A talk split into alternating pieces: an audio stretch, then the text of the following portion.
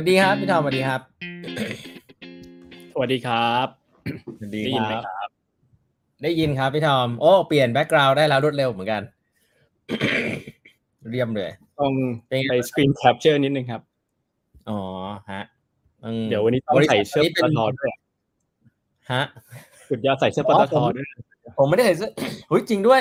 จริงๆเป็นเสื้อวิ่งเสื้อวิ่งอ๋อโอเคโอเคแต่ปตทเขาเป็นสปอนเซอร์ฮะปตทเขาเป็นสปอนเซอร์หลายที่ ดีครับนะดีครับ บริษัทใหญ่บริษัทใหญ่ ตอนนี้พี่ทอมก็มาอยู่ในบริษัทกลุ่มบริษัทของปตทด้วยนะครับ ชื่อว่าบริษัท EVMe เนาะขออนุญาตแนะนำทุกๆท่านนะครับ ก็อันนี้พี่ทอมนะครับ ก็พี่ทอมเป็น CEO ของบริษัท EVMe นะฮะช่วงนี้เนี่ยบริษัท EVMe ผมเห็น มีอยู่ใน Facebook มีอะไรเยอะเหมือนกันนะ มีคนพูดถึงเยอะเหมือนกันนะให้เช่ารถ เดี๋ยวยังไงอยากให้พี่ทอมเล่าให้ฟังนิดนึงว่าคืออะไรเนาะแต่ว่า เดี๋ยวก่อนหน้าที่เราจะเดี๋ยวเดี๋ยวพอเราคุยถึง EV มีเราค่อยเปิดวิดีโอแล้วกันนะพี่ แต่ผมเริ่มต้นได้แบบได้ว่า คุยกันสั้นๆกันว่า เอ้ยพี่ทอมจริง ๆทำอะไรมาก่อนบ้างอะไรอย่างเงี้ยครับ ได้เลยครับเอ่อจริงๆ ชื่อบริษัทคือ EVMe Plus นะครับ มันต้องมี plus อ่าข้างหลังด้วยอ่าแต่ชื่อชื่อแอปเนี่ยคือ EVMe เนอะชื่อแพลตฟอร์มคือ EVMe นะครับโอเคอ่าได้ งั้นก็เดี๋ยวอาจจะแนะเอ่อขออนุญาตแนะนำตัวก่อนละกันนะครับ ก็สุวิชาสุใจนะครับอ่า จริงก็ก่อนมาอยู่ที่ EVMe Plus เนี่ยนะฮะอ่าอยู่มาก็หลายที่นะในประเทศไทย แต่ว่าอ่าต้องบอกว่าจริงๆ Korea เนี่ยเริ่มต้นที่อเมริกานะครับอ่าอืมตอนช่วงนู่นเลยอ่า .com boom นะครับต้องบอกว่า .com boom อ่า1999 นะครับ ปีอ่า99นะฮะอ่าช่วงนั้นก็อ่า Y2K เนี่ยอืมกำลังดังนะครับตรงนั้นก็อ่าเริ่มงาน ที่แรกคือ Anderson Consulting นะครับถ้าเด็กรุ่นใหม่ๆอาจจะไม่เคยได้ยินหรือว่าไม่ไม่ไม่ recognize มันแล้วล่ะว่า Anderson Consulting คือใครเนาะแต่คือก็คือ Accenture วันนี้นี่เองนะครับแต่เมื่อก่อนเนี่ยชื่อ Anderson Consulting นะครับก่อนก่อนที่จะมีเรื่องราวของ Enron นู่นนี่นั่นอะไรเงี้ยคือถ้าเกิดว่าอันนี้ก็บอกอายุนิดนึง เมื่อก่อนนี่ก็จะจะจะพอ รู้กันบ้างว่า Enron คือใครอะไรยังไงเนาะแล้วก็ Anderson Consulting ไปเกี่ยวอะไรกับ Enron ขอไม่พูดถึงแล้วกันตอนนั้นก็ก็อยู่ Anderson Consulting เป็นเป็นบริษัทแรกนะก็อยู่มานานนะครับหลายปีแล้วก็ทำหลากหลาย industry นะครับ telco อ่า oil and gas อ่า energy trading นะครับแล้วก็ย้ายไปทำบริษัทเล็กๆเป็น consulting firm เหมือนกันนะครับแล้วก็ ย้ายไปอยู่บริษัท oil and gas อ่าที่โอคลาโฮมานะครับก็ยิงก็อยู่ในแวดวงเอ่อ energy oil and gas เนี่ยเอ่อมามาสักพักหนึ่งแล้วนะครับ แล้วก็อ่าตอนอ่าหลังจากอ่าบริษัท oil and gas เนี่ยอ่าเป็นที่ที่โอคลาโฮมาตอนนั้นช่วงนั้นเป็นช่วงที่อ่าอ่าราคาน้ำมันเนี่ย120ดอลลาร์ per barrel ก็คือสูงอ่าประมาณก็อาจจะเท่าๆประมาณช่วงนี้นะฮะอ่าช่วงนั้นก็ช่วงนี้ก็สูงเหมือนกันนะครับ แต่ว่าช่วงนั้นก็ ถือว่าสูงที่สุดระดับหนึ่งนะครับอ่าช่วงนั้นก็อ่าหลังจาก .com boom ก็มาเป็น oil and gas boom นะฮะก็คือช่วงนั้นเลยที่ที่เข้าไปอยู่อ่าบริษัท oil and gas company ที่ชื่อว่า Chesapeake Energy นะครับอ่าช่วงนั้นก็จะเป็นอ่าบริษัทแก๊สที่ใหญ่ที่สุดในโลกนะครับอ่า natural gas นะครับอ่าอ่าแล้วก็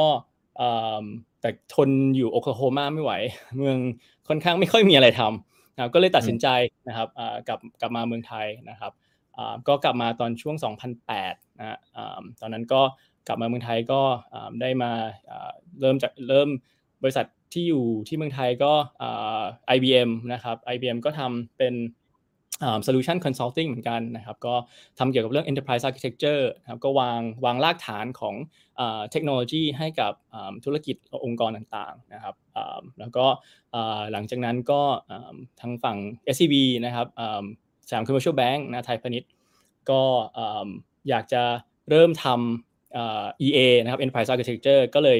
โดดเข้าไปช่วยนะครับก็ช่วยทำเรื่องของ enterprise architecture ช่วงนั้นเนี่ยก็ก็อย่างที่คุยกันครับ คือมัน 2008 ถึง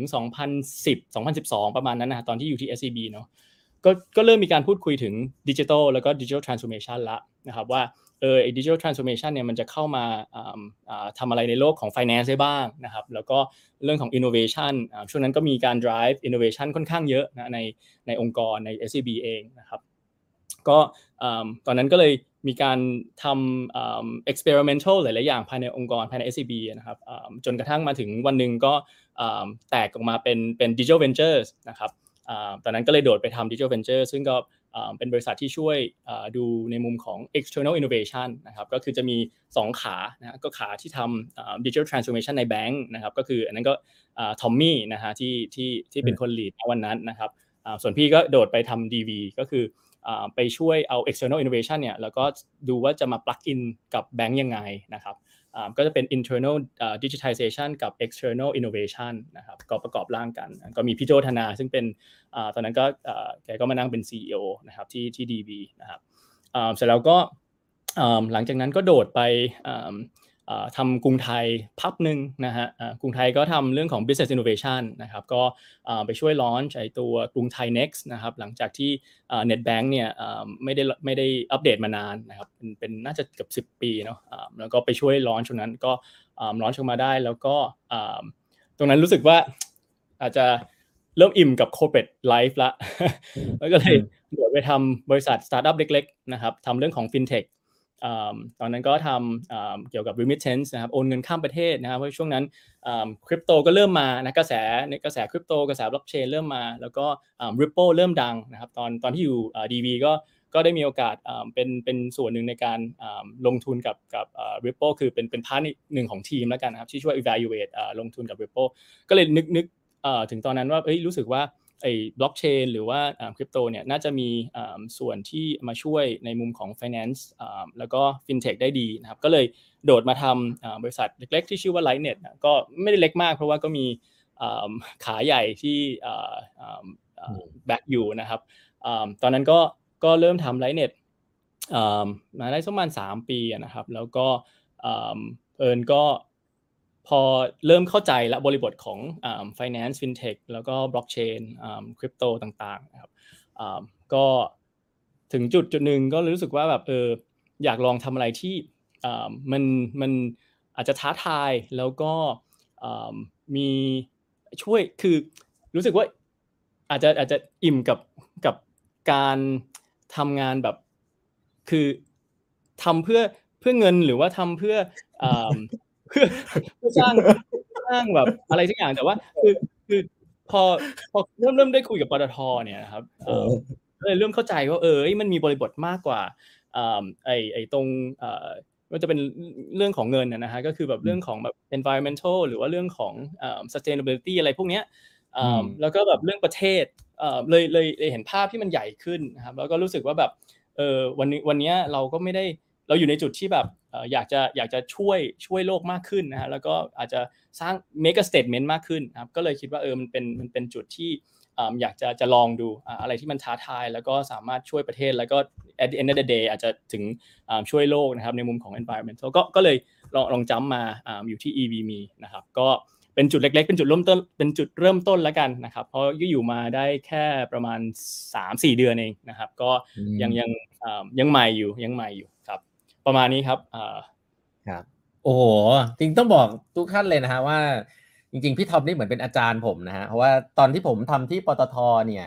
ผมก็ look up to digital venture มากนะว่า digital venture นี่คือเป็นบริษัทแรกๆอะที่ spin off ออกไปทดลองทำพี่ทอมนั้นอยู่เขาจะอยู่ product lab แล้วก็เป็นงานที่น่าสนใจมากครับ ก็พี่ทอมเนี่ยฮะทำช่วงเริ่มๆเลยพวก innovation อะไรในเมืองไทยตอนนี้นะครับอันนี้ พี่ทอมเล่าให้ฟังนิดนึงถึงบริษัทปัจจุบันนิดนึงครับ EVMe เนี่ยทำอะไร พี่ทอมอยากให้เปิดวิดีโอก่อนไหมอ่าวิดีโอก่อนก็ได้ครับเอาวิดีโอก่อนนะของนิดนึงเออนี่วิดีโอเต็มที่เต็มที่นะเดี๋ยวกันนะโอเค ไฟฟ้า มันไม่เคยหยุด spark สิ่งใหม่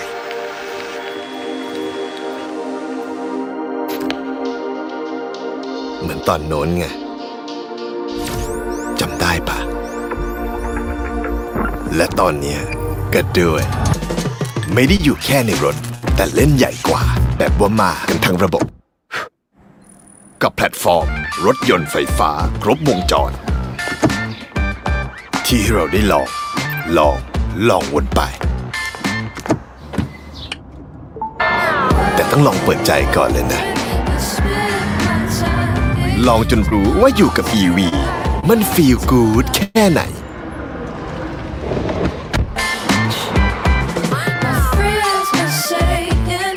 ไม่ใช่แค่ลองเปลี่ยนไลฟ์สไตล์นะ แต่ Spark Drive Style ใหม่ กับแพลตฟอร์มรถยนต์ไฟฟ้าครบวงจร ให้เราเป็นเจ้าของประสบการณ์ EV แบบไม่มีข้อผูกมัด ลอง Spark ชีวิต EV ง่ายๆ EV มี โหลดวันนี้ EV ได้เลย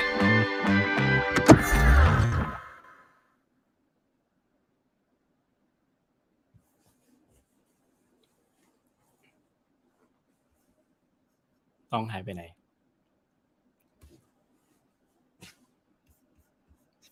อ่ากลับมาละ ต้องมิวอยู่นะครับ ไม่ได้ยินเสียงต้องนะ อ๋อขออภัยโอเคกเฮ้ยลับมาแล้วตะครับ กี้ผมผมเห็นมีมีพี่อยู่ในวิดีโอด้วยปะ แวบแวบแวบแวบเพราะว่าในในแบบเดินข้ามถนนจ้าเฮ้ยผมเห็นพี่อะเออกิมเอมิอคไหนเล็เล่ากให้ฟังหน่อยเออเล่าให้ฟังหน่อยเล่าให้ฟังหน่อยว่า มันคือได้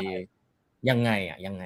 ๆคือต้องต้องเล่าก่อนวันวันเมื่อก่อนเอ่อเอ้ยไม่ใช่เมื่อก่อนเอ่อวันวันก่อนที่ที่พี่บูมาออกใช่ไหมครับ อันนี้ก็ก็อืมได้อืมได้เข้ามาฟังเนาะอืมครับก็อาจจะเห็นภาพใหญ่แล้วว่าปตทเนี่ยในมุมของภาพใหญ่เนี่ยเออทำอะไรอยู่นะครับ ก็ก็มีครับอ่า ธุรกิจหลากหลายเนาะอ่ามีทั้งอ่าอืมตัว Innobic ที่ทำเกี่ยวกับเรื่อง Life Science แล้วก็มีอ่า Arun Plus นะ Arun Plus ที่ทำเกี่ยวกับเรื่องอ่า EV Ecosystem ทั้งหมดเลยนะครับ ซึ่งอืมจริงๆ EV มีอะก็เป็นติ่งหนึ่งของ Arun Plus นะครับอ่าซึ่งเอ่อคือถ้าเกิดว่ามอง Arun Plus as a as a organization หรือว่า as a corporate เนี่ยอ่าครับอ่า as a องค์กรเนี่ยนะครับก็คืออมอ่าทำเรื่องของอ่า value chain ทั้งหมดเลยของของ EV นะฮะตั้งแต่ EV การอืมไป ไปจับมือกับ Foxconn นะครับอ่าที่ทำเรื่องของอ่าแชสซีรถเพื่อให้ OEM มามาผลิตในเมืองไทยได้อ่าอืมจนงั้นจนไปถึงอ่าตัว charging station นะครับอ่า swappable batteries อ่าอืมแล้วก็จนจนมาถึงไอตัวเอ่อ EV มีซึ่งไอ EV มีเนี่ยจะเป็นตัวที่ drive ในเรื่องของ demand นะครับในเรื่องของ Demand adoption ของ EV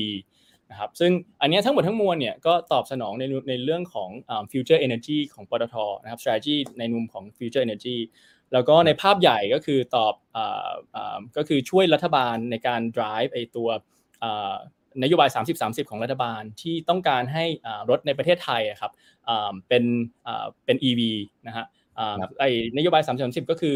50%ของ new car sales นะครับภายใน 2030 เนี่ยให้เป็น EV นะครับแล้วก็ 30%ของ production ทั้งหมดเนี่ยให้เป็นรถ EV นะครับอ่าอันนี้ก็ก็คือ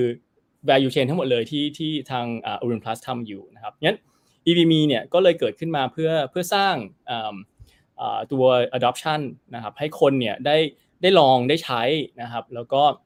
ได้เข้าถึงเนี่ยได้สามารถอ่าเข้าถึงรถ EV ได้ได้ง่ายขึ้นนะได้ลองหลาย ๆ รุ่น คือเพราะว่าต้องต้องเข้าใจก่อนว่าวันนี้ครับอ่ายังมันยังมีเรื่องของอ่าความกลัวเนาะในการอืมขับรถอืม EV เอ่อเพราะว่าอืมเอ่อจะจะจะเรียกว่าคืออาจจะความเคยชินของคนแล้วกันเนาะที่อ่า ขับออกไปแล้วเนี่ยอ่าโดยปกติถ้าเกิดว่าเป็นรถน้ำมันปกติก็ขับออกไปน้ำมันหมดก็อ่าเดี๋ยวก็หาปั๊มปั๊มอยู่มีอยู่ทุกที่ใช่ไหมครับอืมอ่าแต่ว่ารถ EV เนี่ยอ่าด้วยความที่อ่ากระแสไฟที่ชาร์จเนี่ยยังอาจจะยังน้อยอยู่นะก็อาจจะใช้เวลาอ่าก็เลยคนก็เลยมีความกลัวว่าเอ้ยขับไปแล้วมันจะถึงไหมหรือว่าอ่าถ้าเกิดว่า range ของการขับอ่าไม่กี่ร้อยโลเนี่ยมันจะขับในชีวิตประจำวันได้จริงหรือเปล่านะครับ เรื่องพวกเนี้ยก็ก็เกิดความกลัวความกังวลนะก็เกิดเป็นคำถามว่าแล้วมันจะเหมาะกับไลฟ์สไตล์หรือเหมาะกับชีวิตของตัวเองหรือเปล่านะก็ก็เป็นที่มาของอ่าตัวแพลตฟอร์มเนี่ยที่สามารถให้อ่าลูกค้าครับได้เข้ามาลองอ่าให้ลองอืมลองในชีวิตประจำวันจริง ๆนะครับ ก็คืออ่าคือถ้าเกิดว่ามองรถเช่าทั่วไปเนี่ยก็ก็จะเน้นช่วงแบบอ่าหนึ่งวันสองวันใช่ไหมแต่ว่าของเราเนี่ยก็จะพยายามเน้น ให้ให้ให้คนเนี่ยได้ลองจริงๆ ก็ก็เริ่มต้นจาก 3 วันอ่าอาจจะเอาอืมอ่ารถ EV ออกไปอ่าพัทยาก็ได้เนาะอ่าไป weekend เนาะอ่าขับเที่ยวอ่าหรือ 7 วันอย่างเงี้ยก็คือขับอ่าไปเช้าเย็นกลับอ่าไปที่ทำงาน แล้วกลับมาลองชาร์จที่บ้านดูอ่าดูว่าไลฟ์สไตล์ของการมีรถ EV อยู่จริงเนี่ยกับชีวิตประจำวันเนี่ยมันเป็นยังไงนะครับก็อ่าจะได้ให้เอ่อเรียกเรียกว่า eliminate ความกลัวเหล่านี้หรือว่า อ่าทำให้ความกลัวเหล่านี้มันหายไปนะโดยการที่ได้ขับจริง ๆ ได้ลองใช้จริง ๆ เพราะว่าเอ่อเราก็เชื่อว่าถ้าคนได้ลองแล้วอะไม่ไม่น่าจะหวนกลับไปรถสันดาบเนาะอ่าอืมอันนี้คือคือถ้าเกิดได้ลองแล้วน่าน่าจะทุกคนน่าจะมีความคิดเห็นตรงกันอย่างอย่างเทสลาหรือแบรนด์ที่แบบทำรถไฟฟ้าใหม่ๆอะตอนนี้คือมันมีมันมีความพรีเมียมของมันอยู่นะฮะอืมก็เอิ่มก็คิดว่าถ้าเกิดคนได้ลองแล้วอะน่าจะน่าจะติดใจเนาะ ซึ่งถ้าถ้าบอกว่า EV มีเนี่ยมันเป็นแค่รถเช่าหรือเปล่ามันมันก็ไม่ใช่นะคือไอ้ไอ้ไอ้บริการรถเช่าเนี่ยมันเป็นสิ่งแรกที่เราให้บริการละกันนะครับ ซึ่งเราเราต้องการที่อยู่ในทุกๆ life life journey ของคุณถ้าเกิดว่าคุณต้องการมีรถ EV หรือต้องการใช้รถ EV หรือต้องการเข้าถึงรถ EV นะครับเพราะฉะนั้นเนี่ยมันคือมันคือ EV lifestyle platform ถ้าเกิดว่า นึกถึง EV นึกถึง EVme เอาง่ายๆเลยอยากคือ EV มีอยากจะเป็น top of mind ของคุณในในมุมของ EV นะครับถ้าเกิดว่ามีคำถามอนาคตเราก็จะมีการพวก FAQ ถามตอบนะครับมีให้ให้บริการหลาย ๆ เรื่องที่เกี่ยวกับ EV ทั้งหมดนะครับเราที่ทำมาเราเรา launch แพลตฟอร์มมาประมาณเดือนกว่าๆอันนี้คืออันนี้คือ soft launch กับ public เนาะแต่ว่าจริง ๆ แล้วเราทเรียกว่า soft launch กับปตทในกลุ่มปตทเนี่ยมาหลายเดือนแล้วเหมือนกันนะครับก็ก็ได้เก็บ feedback มาค่อนข้างเยอะว่าคนเอาไปใช้เป็นยังไงบ้าง มี feedback อะไรกับรถรุ่นไหนเพราะฉะนั้นเราจะมีฐานข้อมูลตรงนี้ค่อนข้างเยอะเดี๋ยวในอนาคตเนี่ยเราก็จะเอาพวกนี้มาเรียบเรียง แล้วก็อาจจะเอามาทำเป็นคอนเทนต์มากขึ้นเนี่ยนะคะในอนาคตเพื่อให้คนเนี่ยสามารถที่เข้ามาแล้วก็เก็บความรู้หรือว่าถาม เรื่องเกี่ยวกับ EV ทุกๆ เรื่องที่เกี่ยวกับ EV แล้วกันนะครับแล้วก็ไม่ใช่แค่แค่เรื่องรถเนาะมันจะเป็นเรื่องไม่ว่าจะเป็นอินชัวรันของ EV โดยเฉพาะหรือว่าเรื่องอื่นๆนะครับที่เกี่ยวกับ EV อย่างเช่นซ่อมที่ไหนอะไรอย่างเงี้ยคือคือมันต้องไลฟ์สไตล์ของของคนที่มีรถ EV โดยเฉพาะเรื่องของ charging station เพราะมันจะเป็นคำถามเบอร์หนึ่งเลยว่าแล้วชาร์จที่ไหนนะครับถ้าเกิดว่าโดยเฉพาะคนที่อาจจะไม่ได้มีบ้านที่ชาร์จนะครับก็ ต้องการรู้ว่าตอนนี้ charging station อยู่ที่ไหนบ้างแล้วตอนนี้ถ้าเกิดว่าถ้าดูใช้คำศัพท์ของ startup คือ friction หรือว่าในในในเจอของคนคนหนึ่งที่ขับรถ EV เนี่ย friction อยู่ตรงไหน friction อยู่ที่ชาร์จิงอันนี้คือคือปัญหาอันดับหนึ่งนะครับนั้นเราก็พยายามที่จะอำนวยความสะดวกในการที่ในในแอปเนี่ยสามารถดูดูได้ว่าไอ้ชาร์จิงทุกๆแบรนด์เลยอยู่ที่ไหนนะครับและในอนาคตเราก็อยากจะเป็น partner กับทุกๆทุกๆ charging station ด้วยว่าสามารถดูได้ว่า charging ตรงไหนได้ ตรงไหนที่ที่มีคนชาร์จอยู่ก็ไม่ต้องไปอะไรเงี้ยครับก็ก็อยากจะ provide ทุก ๆ อย่างให้ frictionless ที่สุดนะครับในแอปก็ก็ประมาณนี้ครับก็คือจะจะให้บริการให้ให้คิดถึง EV มีก่อนถ้าเกิดว่าถ้าเกิดว่าคุณคิดถึง EV ครับ อืมครับ แล้วอันนี้ผมผมถามพี่นิดหนึ่งอันนี้คือผมผมพยายามอยากจะนึกภาพว่าตอนนี้มันมีแพลตฟอร์มเป็นรถเช่าใช่ไหมแล้วแล้วอนาคตอนาคตมันมันจะมันจะกลายเป็นอะไรอะพี่ มันมันยังเป็นรถเช่าป่ะหรือว่ามันจะเป็นยังไง คือต้องบอกว่าโมเดลตอนนี้นะครับมันคือ trial led purchase ตอนนี้มีมีอยู่ประมาณ 3 โมเดลที่ที่เรากำลังทำนะครับ อันที่ 1 คือ trial led purchase ก็คือลองหลาย ๆ รุ่นเพื่อเพื่อเลือกว่าจะซื้อรุ่นไหนนะจะจะซื้อรุ่นไหนเนี่ยเราก็มีเราก็คือเพราะว่าเราก็มีรถอยู่ในฟลีดของเรา เราก็สามารถที่จะขายรุ่นนั้นเลยรถรถคันนั้นเลยถ้าเกิดชอบนะฮะอ๋อปัจจุบันขายด้วยขายด้วย ใช่ใช่แต่แต่บริการนี้ยังไม่เปิดในอนาคตก็มันจะเปิดในอนาคตนะครับโอเคโอเคเราเราเราลองกับพนักงานในกลุ่มปตทแล้วก็อ๋อมีการเสียงตอบรับที่ดีนะครับว่าลองรถคันนี้แล้วชอบรักอยากได้เลยอะทำยังไงอันนี้เดี๋ยวเราก็เดี๋ยวเราก็จะมีการขายนะครับ แล้วก็การ แต่ว่าถ้าเกิดว่าคนยังอยากได้รถรถรถใหม่อะไม่ได้อยากได้รถเก่าเราก็แนะนำให้ได้ แนะนำ dealer หรือว่าคนที่เราเป็น partner ด้วยนะครับ ก็สามารถที่จะซื้อผ่านเราได้นะครับแล้วก็อันที่2คือก็ก็คือการเช่านะครับเช่าเพื่อได้ได้ได้รับ experience ก็อาจจะเป็น short term rental ไปนะครับ หรือจะ long term rental ก็ได้นะครับ จะจะเดือนหนึ่งจะปีหนึ่งก็ได้หมดหรือคนที่มาอยู่ต่างจังหวัดมามากรุงเทพมาอยู่เดือนหนึ่งสองเดือนก็สามารถเช่าได้นะครับห รืออย่างที่ 3 คือ subscription นะครับ subscription เนี่ยก็จะให้ flexibility มากขึ้น โดยการที่ลูกค้าก็สามารถเข้ามาแล้วบอกว่าเอ้ยฉันจะจ่ายเนี่ยเงินแค่เนี้ยแต่ว่าไม่ต้องการที่จะ fix ว่าต้องเป็นรุ่นนี้เท่านั้นนะจะเป็นรุ่นไหนก็ได้ในในเกรดเดียวกันอ่าอันนี้ก็สามารถปรับเปลี่ยนรถได้ตลอดเวลานะครับ อันนี้ก็คือในมุมของ subscription ซึ่งทั้งหมดทั้งมวลเนี่ยในแพลตฟอร์มเนี่ยเราก็ provide ให้คนเนี่ยไม่ต้องคือไม่ต้องคิดเลยว่า ไม่ต้องคิดเรื่องรถอีกแล้วคือ จ่ายปุ๊บจ่ายที่เราจบ ไม่ต้องไม่ต้องคิดว่าเดี๋ยวจะต้องเอาไปไอ้ถ้ารถเสียต้องทำยังไงคือเรามีบริการพวกนี้ให้หมดอยู่แล้วนะครับอ่าไม่ว่าจะเป็นอ่ารถทดแทนคือปัญหาของคนส่วนใหญ่คือมีถ้าเกิดว่ามีรถคันเดียวจริงๆถ้าเกิดว่ารถต้องเอาเข้าศูนย์อย่างเงี้ยครับรถเสียทำยังไงใช่ไหมฮะอันเนี้ยก็อ่าเราก็มีรถแทนให้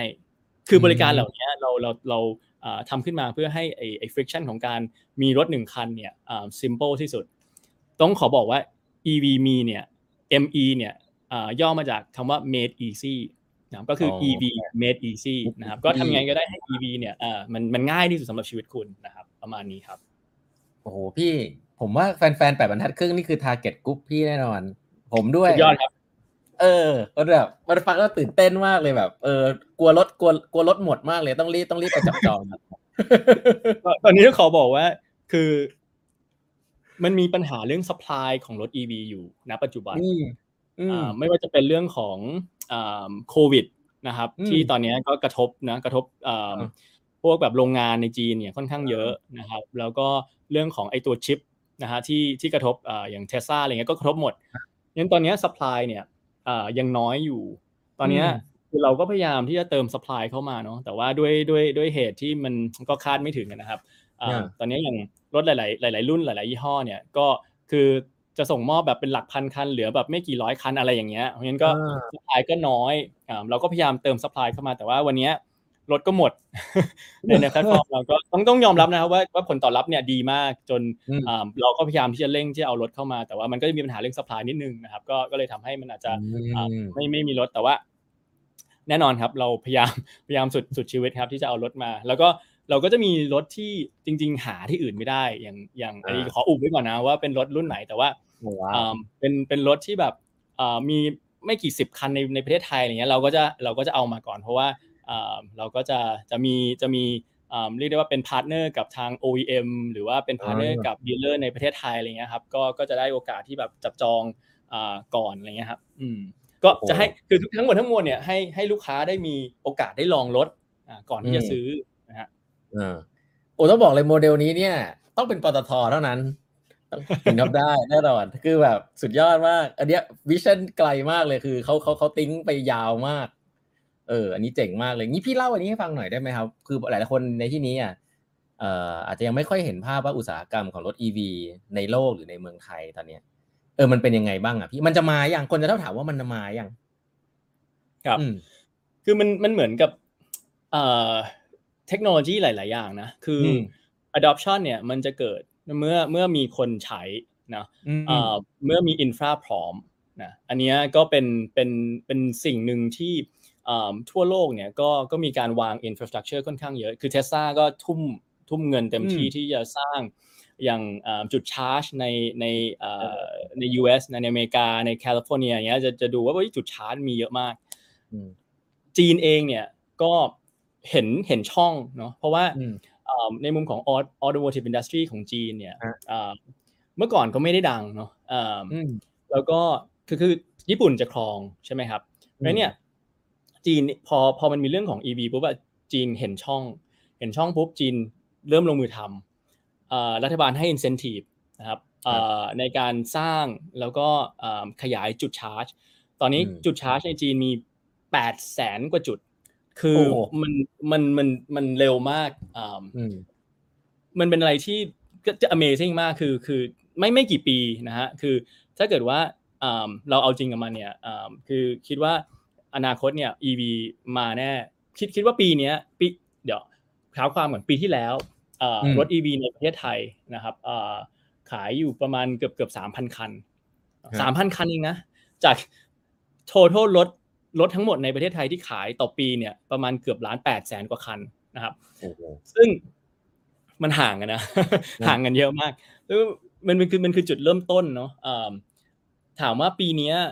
น่าในประเทศไทยเองอะน่าจะโต เพราะว่าอ่านโยบายภาครัฐที่เพิ่งอ่าออกอืมที่กำลังจะออกมาใช่ไหมครับที่เราได้ยินข่าวกันอ่าอ่าก็จะมาช่วยกันผลักดันในเรื่องของ adoption เนี่ยแหละนะครับเพ ราะฉะนั้นเนี่ยคิดว่าปีเนี้ยเอ่อ growth rate ของ EV ในประเทศไทยอะน่าจะสองสามเท่าเนาะอ่าถ้าถ้าถ้าให้เดานะครับ ปีนี้น่าจะประมาณอืมสามเท่า ถ้า supply มานะฮะอันนี้เป็นห่วงเรื่อง supply ก่อนนะครับอ่าแต่ก็เหมือนกันนะฮะคือ คือตอนเนี้ยถ้าพูดถึงทั่วโลกเนาะอ่า EV เนี่ยในในบางประเทศก็ไม่มีรถสันดาปคือไม่มีไม่มีนโยบายในการให้ใช้รถสันดาปแล้วในอนาคตนะครับ เช่นเช่นประเทศในในแถบยุโรปเนี่ยก็ก็มีนโยบายชัดเจนว่าแบบอ่า EV เท่านั้นใน US ก็ทุกทุกทุกทุกค่ายในใน US OEM ของ US อย่างเช่น G GM Ford วันนี้ก็หันมาเมื่อก่อนเนี่ยยังไม่มีเนาะเมื่อเมื่อสองวันที่แล้วก็ไบเดนก็เพิ่งออกมาบอกว่าแบบอะเดี๋ยว GM จะทำ EV ละจะลงทุนสี่ห้าพันล้านเหรียญสหรัฐทำทำ EV นะครับนั้น คือทุกคนกำลังมา ในเมืองไทยเองเนี่ยพี่ว่า infrastructure เนี่ยจุดจุดชาร์จในประเทศไทยนะวันนี้มี 2,000 กว่าจุดนะครับแต่ว่าเท่าที่คุยกับชาร์จ charge point operator ต่างๆ ในประเทศไทย ปีนี้เนี่ยอย่างน้อยๆครับก็จำนวนจุดน่าจะจะสองเท่าสองถึงสามเท่านะครับคือทุกคนทุกคนก็เร่งที่จะ ทำแล้วก็เร่งที่จะขยายจุดบริการนะครับเพราะว่าทุกคนก็เห็นภาพว่า EV เนี่ยวันนี้มันน่าจะ scale มีสเกลปีนี้เรียกว่าปีเป็นปี inflection point แล้วกันนะครับ ก็คือเป็นปีที่จะมี demand ใน mass market เนี่ยเข้ามาอย่างจริงจังก็เราก็อยู่ในอยู่ตรงกลางแหละนะครับก็ให้ provide เพื่อให้คนเนี่ยได้ได้เห็นว่า การขับรถ EV อะไม่ไม่ไม่ได้ยากแล้วก็ไม่ได้ไม่ต้องไม่ได้น่ากังวลอย่างที่คิดนะครับ แล้วก็ก็จะได้แบบจะซื้อหรือว่าจะจะใช้เราไปตลอดก็ก็ยินดีครับ อืมพี่รถยนต์ EV นี่มันดียังไง นอกจากสิ่งแวดล้อมนี่มันดียังไงพี่ต้องเคยลองปะไม่เคยเนี่ยเดี๋ยวผมจะไปลองนะพี่แต่ว่าเปิดแอป EV มีแล้วก็แล้วก็เช่าเลยครับ เอ่อจะบอกว่าคือ ถ้าชอบชอบขับรถถ้าคนชอบขับรถเร็วอะไม่ไม่ไม่ไม่ได้สนับสนุนให้ขับรถเร็วนะครับ แต่ว่า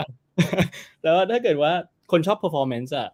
ผู้ชายน่าจะชอบ performance นะอ่าคือ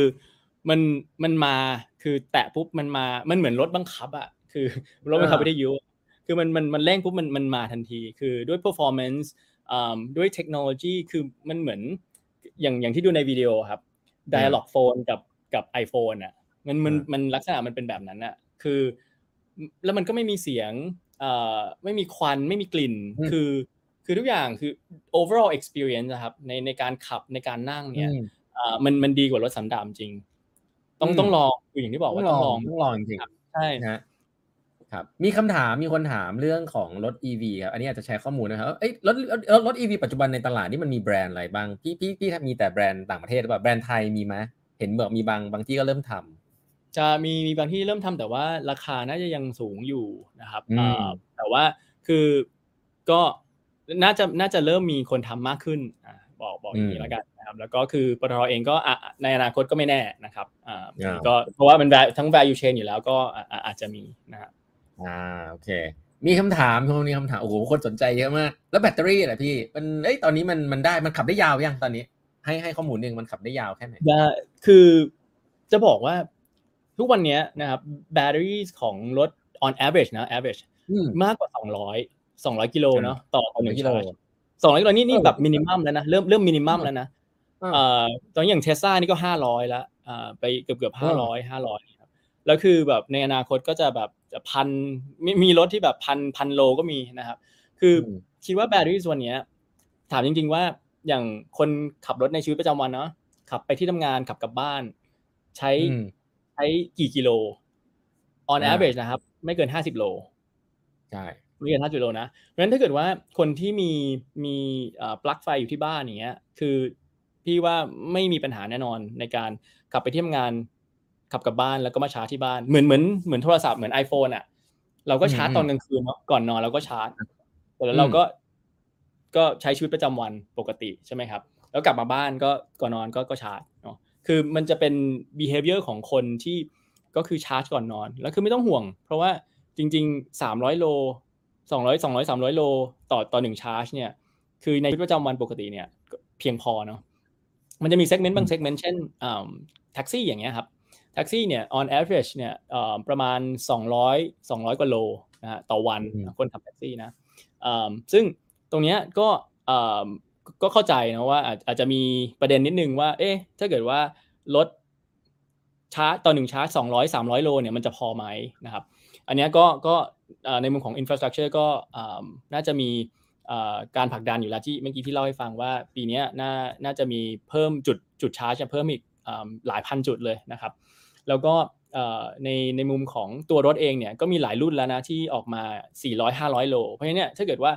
รุ่นใหม่ ๆ ที่ออกมา 400 500 โลเนี่ยอันนี้ก็เพียงพอนะครับก็คิดว่าถ้าเกิดว่าเราเราเราคิดถึง behavior ของคนที่ชาร์จที่บ้านจริงๆอะอันนี้ถ้าถ้าถ้ามีที่ชาร์จที่บ้านนะหรือถ้ามีปลั๊กไฟที่บ้าน3เฟสเนี่ยก็เพียงพอแน่นอนนะครับมันไม่ไม่มีปัญหาเลยแล้วก็คือเท่าที่คุยมาสำหรับคนที่เคยเคยลองจริง ๆนะครับ เคยลองไม่เคยไม่เคยมีปัญหานะครับ อืมโอเคครับ โอ้โหมีคนสนใจเยอะมากเลย มีคนถามราคาด้วยใจเย็นนะอ่าโอเคเออพี่ยี่ผมถามเรื่องสุดท้ายเดี๋ยวอาจจะแบบคุยเรื่องบริหารงานนิดนึงแต่อยากรู้ว่าประสบการณ์การซื้อของลูกค้าเนี่ยรถสันดาบกับรถ EV มันจะต่างกันไหมมันซื้อในแอปเหมือน Tesla Tesla Store เลยไหมแบบเฮ้ยไปเฮ้ย customize อะไรอย่างนั้นเลยไหมประสบการณ์มันจะเป็นยังไงพี่การซื้อรถยนต์ EV คือคิดว่าด้วยด้วยความที่ Tesla ก็ set the bar นะว่า คือมันเป็นโมเดลแบบ direct to consumer เนาะซึ่งอันนั้นคือ Tesla นะครับแต่ว่า OEM ทั่วไปอะก็ก็อาจจะยังไม่ได้มีโมเดลนี้เพราะว่าอย่างยังไงซะเนี่ยคนก็ยังอยากจะเข้าไปลองเข้าไปจับเข้าไปแตะดู ซึ่งมันก็มันก็เลยมีมีช่องให้เราให้บริการนะก็ก็เป็นที่มาว่าเออเราก็สามารถให้บริการตรงนี้ได้คือ จะซื้อผ่านเราก็ได้ใช่ไหมคือจะซื้อผ่าน e ีก็เราเดี๋ยวก็เอาไปลองก่อนเนาะเราขับไปให้ถึงที่เลย แล้วก็ไปลอง ลองเสร็จถ้าชอบก็ก็ก็ซื้อผ่านเราเลย เดี๋ยวเราก็สามารถเนี่ยก็ไปเดียวให้เดียวราคาให้ เพราะว่ายิงเราก็ซื้อรถด้วยวอลลุ่มที่สูงอยู่แล้วเพราะฉะนั้นราคาที่เราดีลมาก็ก็จะเป็นราคาที่ที่ดีอยู่แล้วอ่าก็ประมาณนี้เพราะฉะนั้นไอไอมุมของโมเดล direct to consumer เนี่ยคิดว่าหลาย ๆ แบรนด์น่าจะทำแต่ว่ายังไงซะอ่า EVM ก็ก็สามารถช่วยให้คนเนี่ยตัดสินใจได้ง่ายขึ้น โดยการที่ลองก่อนคือด้วยด้วยความที่อย่างนี้ก็เหมือนช้อปปิ้งอะคือช้อปปิ้งบางทีก็อยากจับ จับผ้าเนาะอ่าหรือว่าอยากอยากดูอยากอยากลองไปนั่งดูบางทีสีก็สำคัญเนาะบางทีสีสีแดงแดงคนละเฉดแต่ว่าเอ๊ะดูดูในแอปเนี่ยมันมันแดงสีเนี้ยแต่จริงเอามาตัวจริงให้แดงไม่เหมาะกับบ้านอะไรเงี้ย ก็ก็ก็เอาลองไปจอดที่บ้านก่อนได้นะก็ลองดู อืมครับพี่ทอมพี่ทอมย้ายไปอยู่ปตทแล้วเนี่ย เอ่อเป็นไงบ้างอะพี่หมายถึงว่าแบบ คือเมื่อก่อนก็ทำแบบสตาร์ทอัพเนอะพออยู่ปตทแล้วเหมือนกับ ผมเห็นมันร้อนแอปออกมาได้ได้ไวมากนะ แต่ว่าเหมือนเขาทำอยู่แล้วป่ะหรือแล้ว แล้วตอนนี้เป็นยังไงบ้างครับคือผมว่าองค์กรองค์กรใหญ่เนาะผมทำนวัตกรรมในองค์กรใหญ่มาเยอะ เออเข้าไปแล้วเจออะไรบ้าง มันดีกว่าที่คิดไหมต้องต้องบอกว่า ตอนตอนที่ตอนที่เริ่มคุยเนาะตอนแรกก็ปฏิเสธไปหลายครั้งนะแล้วก็แต่ว่าแต่ว่าพอได้คุยกับผู้บริหาร น้องน่าจะรู้จักเนาะหลาย ๆ ท่านนะครับอย่างพี่พี่ตายอะไรเงี้ยพี่ตายพี่ปื้มพี่เป้งครับ คือพอพอได้คุยได้ได้เข้าใจถึงถึงวิชั่นวิสัยทัศน์ของของพี่ๆครับก็รู้สึกว่าแบบเออมันน่าจะมีรูมให้เล่นจริง ๆ คือรูมให้เล่นหมายความว่า น่าจะมี drive ที่ปตทตั้งใจที่จะทำเรื่องพวกนี้จริง ๆ นะครับแล้วคืออย่างอย่างที่ต้องเคยเจอแหละ คือถ้าเกิดว่า innovation without แบบ real uh, empowerment without real แบบ fun อย่างเงี้ยมันมันเกิดยากมากเนาะถ้าเกิดว่า innovation มันเป็นติ่งหนึ่งขององค์กรใหญ่อย่างเงี้ยคือเราคิดว่าเราทำกันมาเยอะแล้วคือคือนี่นี่คือทำไมที่เอ่อเอ่อ EBM แหละเป็นบริษัทลำดับลำดับที่หกนะของของปตทวันนี้ปตทยังถือถือร้อยเปอร์เซ็นอยู่แต่ว่า แบบแต่ EVM Plus เนี่ยไม่ได้เป็นรัฐวิสาหกิจ เพราะฉะนั้นเนี่ยความคล่องตัวในการทำงานเนี่ยมีอย่างชัดเจนนะครับแล้วก็ empower ในฐานะ CEO ก็ก็ก็มีมีได้ได้ถูก empower ในในในในกรอบในในเฟรมที่ชัดเจน อันนี้ก็คิดว่าการ execute เนี่ยก็เป็นไปได้อย่างอย่างจริงจังอะอย่างคือเรียกได้ว่าคิดเร็วทำเร็วได้เนาะแต่ process มีไหมมี เพราะว่าสุดท้ายเราก็ต้องคอนโซลกลับไปที่ที่แม่เนาะซึ่งมันก็ก็ต้อง find the balance นะคือคือจะเรียกว่าเป็นสตาร์ทอัพก็กึ่งกึ่งเป็นเป็นไฮบริดสตาร์ทอัพแล้วกันเนาะคือคือมันจะต่างจากจากอ่า innovation unit ของบริษัทใหญ่ มันเป็นอ่าไฮบริดสตาร์ทอัพของ corporate อ่าอันเนี้ยคือคือมันก็เลยจะมีความต่างแต่ว่ามีมี flexibility สูง แล้วก็มี empowerment อันนี้เป็นเป็นเป็นสิ่งที่สำคัญเนาะในการที่จะทำดำเนินธุรกิจได้ได้จริงอันนี้คือคิดว่ามันมันต่างจาก innovation หลาย ๆ ที่ที่ตั้ง unit ขึ้นมา แต่ว่าถึงจะมี budget ก็ตามนะแต่ยังไงซะก็ต้องไปแปะกับธุรกิจปกติเนาะซึ่งมันก็จะทำให้ innovation กลายเป็นแค่แค่แบบลูกเมียน้อยนิดนึงนะครับ ไม่อยากพูดดังอ่า แต่ว่าก็ ก็เป็นที่มาว่าคิดว่า EVme ที่ที่เกิดที่เกิดขึ้นมาแล้วทำได้เร็วเนี่ยก็เพราะว่ามี support ที่ดีนะครับ แล้วก็จากผู้บริหารของปตทนะแล้วก็ตั้งขึ้นมาเป็นเป็นไฮบริดสตาร์ทอัพครับที่ที่มีโครงสร้างที่ชัดเจน แล้วก็มี empowerment ที่ชัดเจน คิดว่าอันนั้นแหละที่จะทำให้สามารถ propel business ได้จริงครับในมุมพี่ทอมเนี่ย ตอนนี้รันบริหารงานเนี้ยมีมีแนวคิดในการบริหารงานไอ EVM ยังไงบ้าง แล้วก็อาจจะพูดต่อไปถึงการหาคนหน่อย recruiting ตอนนี้มีคนกี่คนแล้วแล้วทีมงานเป็นยังไงบ้างอะไรเงี้ยครับแล้วมีความคิดจะสร้างก่อนไอไฮบริดนี่มันเป็นไงอยากดับเบิลคลิกเข้าไปนิดหนึ่งว่ามันมันเป็นยังไงเอ่อต้องบอกว่าตอนที่เอ่อฮับบูนพลัสหรือว่าปตทตั้ง EVM Plus มาเนี่ยนะก็มีต้องน่าจะเข้าใจแล้วคำว่า second secondment เนาะจากก็มีจะมีกลุ่ม กลุ่มทีมงานที่ secondment มาจากปตทนะครับก็มานั่งแล้วก็มามาทำตั้งแต่ต้นเลยนะตั้งแต่อันนี้คือตั้งแต่กลางปีที่แล้วแล้วก็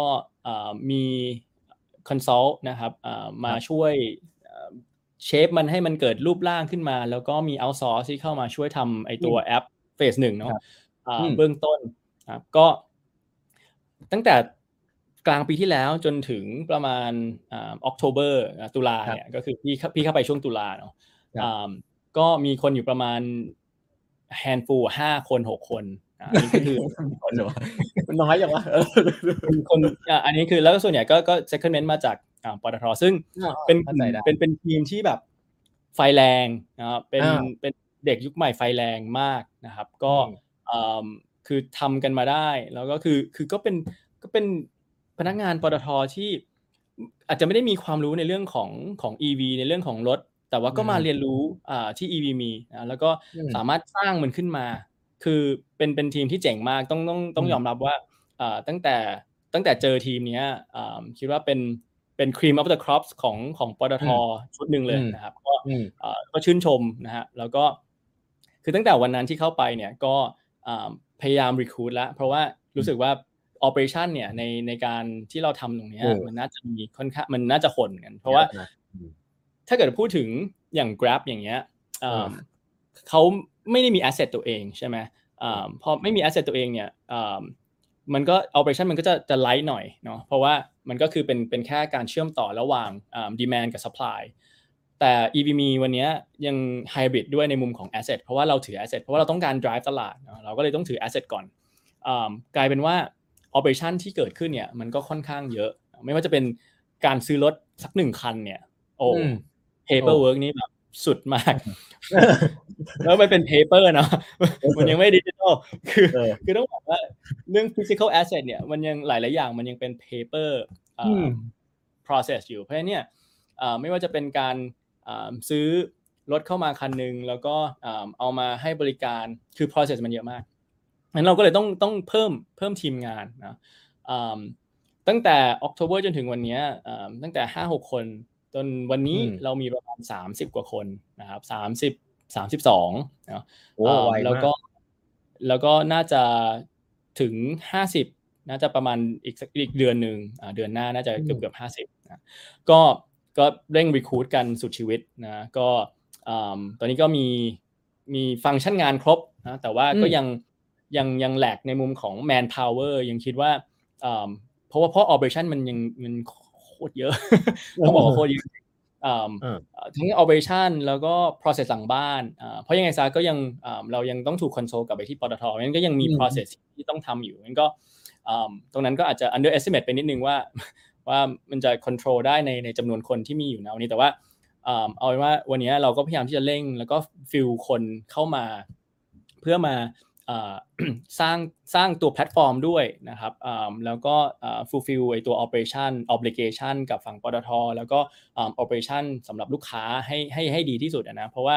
อ่าสุดท้ายพอมันเป็น B2C อะอ่าแน่นอนอ่าในมุมของอืม operation มันมันค่อนข้างเยอะครับก็อ่าตอนที่เรา launch อ่า soft launch เนาะ public soft launch อืมวันที่ 4 เดือนเดือนอ่า Feb เดือนกุมภาเนี่ยโอ้ หนักหน่วงมากอ่าน้องๆนี่ไม่ได้นอนกันหลายคืนแบบมันก็มีเคสแปลกๆเนอะคือ ต้องบอกว่า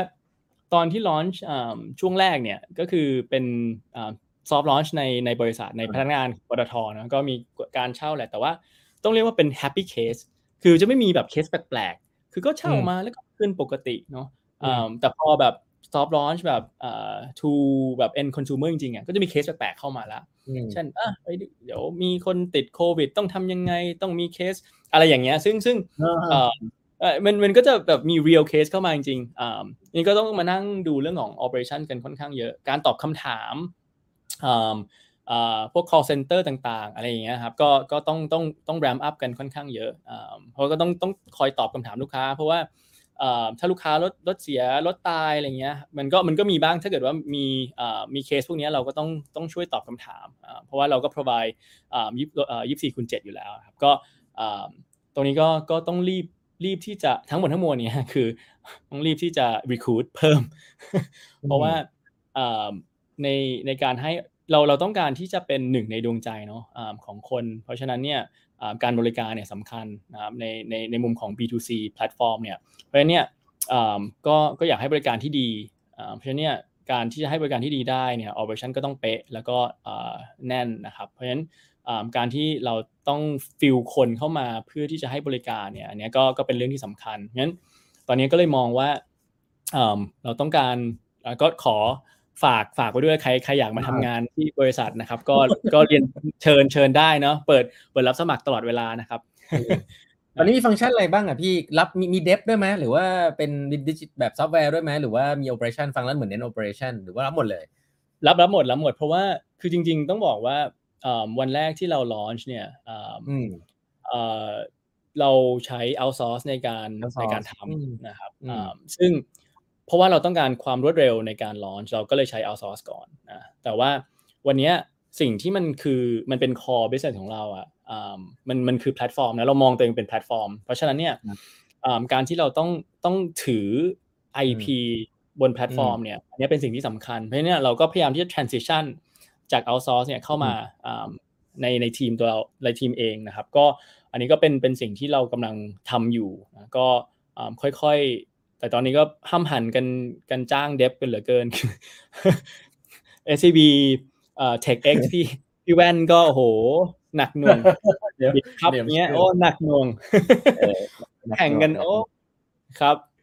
ตายก็ก็เนี่ยแหละ แต่ก็แต่มันก็ต้องทำเนาะเพราะว่ามันเป็นมันเป็นอ่า core core technology อืม core business ของเราก็อ่าก็ก็รับรับหลายอ่าเกือบเกือบทุกฟังก์ชันงานเลย ไม่ว่าจะเป็น operations อ่าอ่า development technology อ่า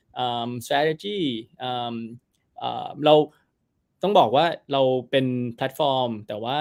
เราก็มีอ่าคือแพลตฟอร์มคือ B2C เนาะอ่า business to consumer ใช่ไหมครับ แต่ว่าเราก็ทำ B2B ด้วย ก็คือ business to business ด้วยอืมเพราะฉะนั้นเนี่ยอ่าในมุมของ business to business เนี่ยก็อาจจะเป็นอ่าการเช่าระยะยาวอะไรเงี้ยครับ ก็ครับเพราะฉะนั้นเราก็เราต้องการอ่าคนที่มามา drive เป็น partner อ่าเป็น business partner แล้วก็มา drive sale ตรงนั้นด้วยนะครับก็เป็น B2B sales อะไรเงี้ย เพราะฉะนั้นอ่า แบบ across the board เลย all function งานเนี่ยต้องการคนครับ อืมแล้วแล้วถ้าพูดถึงเรื่องใครคนที่นะครับใครที่เบื่อแบงก์อะใครที่เบื่อแบงก์ไฟแนนซ์อะไรเงี้ย มามาทำรถ EV นะครับ เพื่อเพื่อประเทศนะครับเออใช่ต้องพูดอย่างนี้ว่ามันธุรกิจมันแตกต่าง ใครสนใจเนี่ยแหละ real real sector ต้องเรียก real sectorของใช่เนี่ยสิเอออันนั้น sustainability เนี่ยต้องมาแนวนี้คือต้องบอกว่าไอ้ คำที่อ่าอาจจะจะจะใช้เนี่ยอ่าอืมจะเริ่มใช้นะเอ่อคือเราเราจะเริ่มใช้คำว่า sustainable mobility platform อืมนะฮะคือคือมันคือ mobility แหละแต่ว่ามันมันเป็น sustainable mobi- mobility นะครับมันจะครับแตกต่างจากจาก mobility ปกติเนาะเพราะว่าเราต้องการอืมเราเน้น EV แล้วคือในใน ecosystem ทั้งหมดเนี่ยต้องการให้มันเป็นพลังงานที่สะอาดทั้งหมดเนาะก็อืม sustainable mobility platform ครับฮะ โอ้ต้องบอกว่าธีมนี้มาแน่นอนนะครับ ปีนี้นี่ทุกองค์กรพูดเรื่อง sustainability หมดเลย อันนี้ก็เป็นอันหนึ่งซึ่งผมเชื่อว่ามันอยู่ในอยู่ใน mega trend แน่ๆ พี่พี่ทอมแชร์นิดนึงแนวคิดเรื่องบริหารองค์กร ตอนนี้ก็ทำเรื่อง innovation มาเยอะ ปกติแล้วเนี่ยเวลาเลือกคนหรือเวลาจะสร้าง culture เนี่ย ตอนนี้แผนว่าจะจะจะจะเลือกคนแบบไหนเข้ามา ที่มันต้องเป็นคอเลยลักษณะคติแบบไหน แล้วก็ culture ที่พยายามจะสร้างนี่มันเป็นไงเอจายไหมหรือลีนไหมอะไรอย่างเงี้ย ก็เอ่มคือ culture ต้องแอจาแน่นอนนะครับอืมหลักๆเลยเนี่ยคือเอ่อต้องการคนที่มี passion เนาะอืมคือคิดว่าเวลาเวลาคนทำงานเนี่ยมี passion ในการทำงานเนี่ยอืมอืมไอ้เรื่องอื่นอะสอนได้เนาะแต่ถ้าครับเกิดว่าอืมไม่มี passion แล้วมันก็เหมือนกับทำงานเป็นวันๆอย่างเงี้ยก็เอ่อมันก็ทำให้เอ่อความเอ่อมี ownership ในในสิ่งที่อืมทำอะ มันไม่มีเนาะซึ่งอืมถามว่าก็ก็ very fortunate เนอะที่ทั้งน้องๆในทีมที่ตั้งอ่าคนที่ย้ายมาคนที่ secondment มาจากปตทแล้วก็คนที่อืม recruit มาเนี่ยคือ passion กันเต็มมากอืมนะครับอืมก็อย่างที่เล่าให้ฟังว่าแบบตอนตอน launch เนี่ยก็ไม่ไม่ได้นอนกันก็ก็ทำเนาะซึ่งก็ต้องขอบคุณทีมณที่นี้ด้วยนะที่โอ้ช่วยกันอ่า launch คือต้องบอกว่า passion สูงกันมากนะครับอืม สิ่งที่ตอนเนี้ยอ่าพี่พยายามทำก็คืออย่างอย่างอืมถ้าถ้าเกิดว่าเคยเคยอ่านหนังสือหรือว่าเคยเคยดูเอ่อไอ้อืม Netflix อะครับอ่าอ่า Reed Hastings อะคือเขาก็จะมีอืมอืมวันวันวันกับกับอ่าเหมือนกับวันวันวันกับเกือบทุกคนเลยเนาะคือตอนที่บริษัทเล็อืกๆมเขาจะมีวันวันตลอดเวลากับทุกคนอ่าพอบริษัทเริ่มโตขึ้นเขาจะมีวันวันกับวันดาวทูดาวอะไรเงี้ยเท่าที่เขาทำได้ คือก็จะพยายามทำแบบนั้นนะนะก็คือมีวันวันเพื่ออะไรเพื่อที่จะอืมอย่าง ให้ให้ make sure ว่าทุกคนในบริษัทเนี่ยอ่าเข้าใจถึง objective ที่เรากำลังทำอยู่ เข้าใจถึง vision เนอะแล้วก็พอทุกคนเข้าใจอ่าบริบทของอ่า objective ของแล้วก็ vision ของเราแล้วเนี่ยเขาก็จะได้ไปทำงานโดยอย่างอย่างมีประสิทธิภาพนะครับ แล้วก็ empowerment เนี่ยสำคัญเนาะคือเพอืราะมว่าจะเดินให้เร็วจะ agile อะสุดท้ายอืมถ้าเกิดว่าไม่ empower คนเนี่ยอ่าก็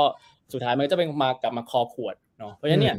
คือไอ้วันวันเนี่ยมันก็จะสร้างให้คนเนี่ยเข้าใจว่าเราต้องเราต้องการอะไรวิชั่นคืออะไร บริษัทกำลังเดินไปทางไหนนะครับ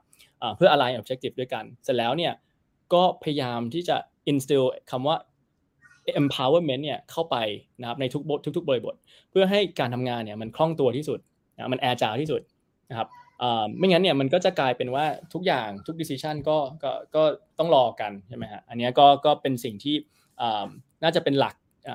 ของการ recruit ด้วยก็คือหาหา passion แหละ ถ้าเกิดว่าคนอืมที่แบบมี passion เนี่ยอ่าอย่างอื่นอย่างที่บอกนะอย่างอื่นอ่าสอนกันได้นะครับอ่า passion มาอย่างน้อย แต่ก็ก็มีสกิลในการทำงานนิดนึงเนาะอ่าคือแต่ว่าอ่าเรื่องอื่นเนี่ยเดี๋ยวเดี๋ยวเข้ามาลุยกันนะคือต้องบอกว่าหลาย ๆ คนที่อยู่ณวันนี้ก็ไม่ได้มีประสบการณ์ในด้านรถเนาะในด้านเอ่อไม่ว่าจะเป็นอืม EV หรือรถเนาะซึ่งถามว่าวันนี้เราก็เราก็ใช้ อ่าอ่า outsource หรือว่า consult ที่เข้ามาช่วยเราในการปิดแกลบเนาะหรือ risk ต่างๆ ในเรื่องของรถในเรื่องของ EV เพราะฉะนั้นเนี่ยอย่างที่บอกว่าถ้าเรามาเต็มเต็มเปี่ยมด้วย passion ในการทำแล้วก็มี objective ร่วมกันนะครับ แล้วก็เข้าใจถึง vision ในการทำแล้วเนี่ยคิดว่าเรื่องอื่นเนี่ย เดี๋ยวเราเราก็มามาอะไรกันได้เนาะอืมครับ คำถามท้ายๆแล้วพี่อยากจะถามในในในถามแทนน้องๆ เพราะแบบทัดครึ่งก็มีน้องๆ เยอะนะ ที่เขาแบบก็อยากจะทำงานในสายอาชีพที่แบบมันน่าสนใจเนาะแบบอยากโลกใหม่ๆหน่อยแล้วพี่ทอมก็เป็นคนหนึ่งที่ทำเรื่องพวกนี้มาเยอะเอ่อ cross industry ด้วย คิดว่าตัวเองมีคุณสมบัติอะไรที่แบบสามารถที่จะมีโอกาสเข้าไปทำอะไรน่าสนใจตั้งแต่แบบ early career ตั้งแต่แบบ career เห็นพี่ career พี่น่าสนใจมากเลย คิดว่าแบบทัศนคติแบบไหนที่มันมันสำคัญมากในการในการทำงาน คิดว่าเอิ่ม การเอ่อ have open mind อะอ่าเป็นอืมน่าจะมีมี mindset ที่ที่เปิดเนาะอ่าเปิดให้ให้เรียนรู้ได้ตลอดเวลาอ่าต้องน่าจะอ่าพูดเรื่องนี้อยู่ค่อนข้างเยอะแล้วก็คืออ่าเปิดเปิดรับการเรียนรู้ใหม่ๆอ่าแล้วก็ apply สิ่งที่อ่าเรียนรู้มาหรือ apply experience ที่ที่เคยทำมาหลาย ๆ ที่เนี่ยแล้วลองอืมเอามาบิดใช้เพราะว่าเอ่อคือทุกอย่างเนี่ยคิดว่า ไอไอการบริหารจัดการหรือเอ่อการการทำอะไรใหม่ ๆ เนี่ย แน่นอนอืมมันมันมีสิ่งมันมีสิ่งที่เรียกว่า unknown หรือว่าสิ่งที่เราไม่รู้อะค่อนข้างเยอะอืมแล้วเนี่ยคคือการที่จะตัดสินใจอะไรบางอย่างเนี่ยบางทีมันต้องเบสบนอันโนนนะอ่าครับแต่ว่าถ้าเกิดว่ามี Open Mind แล้วก็รับฟังเนาะอ่ารับฟังความคิดเห็นของทีมของคนที่อยู่รอบข้างเนี่ยแล้วก็แล้วก็ประกอบการตัดสินใจเนี่ยอ่า ท้ายสุดคือถ้าเกิดว่ามีมีมี Open Mind แล้วก็มี attitude ที่ดีเนี่ยอ่ามันมีชัยไปกว่าครึ่งแล้วครับ คือกองทัพเดินด้วยท้องนะองค์กรเดินด้วยคนอ่าพี่เชื่ออืมว่าอ่าคนเนี่ยอ่าถ้ามี attitude ที่ดีอ่ามี passion ที่ดีอ่าคิดว่าไอการ adapt ในโลกใหม่ ๆ หรือว่าอ่าในงานใหม่ๆเนี่ยเป็นไปได้ค่อนข้างง่ายนะครับอ่าอย่างที่บอกว่า skill เนี่ยเป็นเป็นส่วนหนึ่งเนาะ experience อีกส่วนหนึ่งอ่าแต่ถ้าเกิดว่า passion มาเต็มเนี่ยคิดว่าอ่าการการเรียนรู้ใหม่ๆอะไรเงี้ยมันมันมันอยู่ในมันอยู่ใน inner ของตัวเองอยู่แล้วอะอืมมาที่จะขวนขวายหาความรู้แล้วก็อ่าเอาเข้ามาประยุกต์ใช้อะครับ คือครับต้องบอกว่า EVM วันเนี้ยอ่าเป็นจุดเริ่มต้นนะอ่าจะบอกว่าเดี๋ยวมอเตอร์โชว์ปีนี้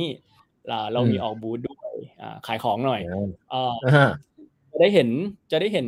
เอ่อเหมือนกับเป็นเป็นภาพใหญ่ของของ Aurum Plus ด้วยครับว่ามีอืมเอ่อ value chain อะไรบ้าง แล้วก็ EVM ก็จะไปอยู่เอ่อในบูธนั้นด้วย ซึ่งเอิ่มจะมี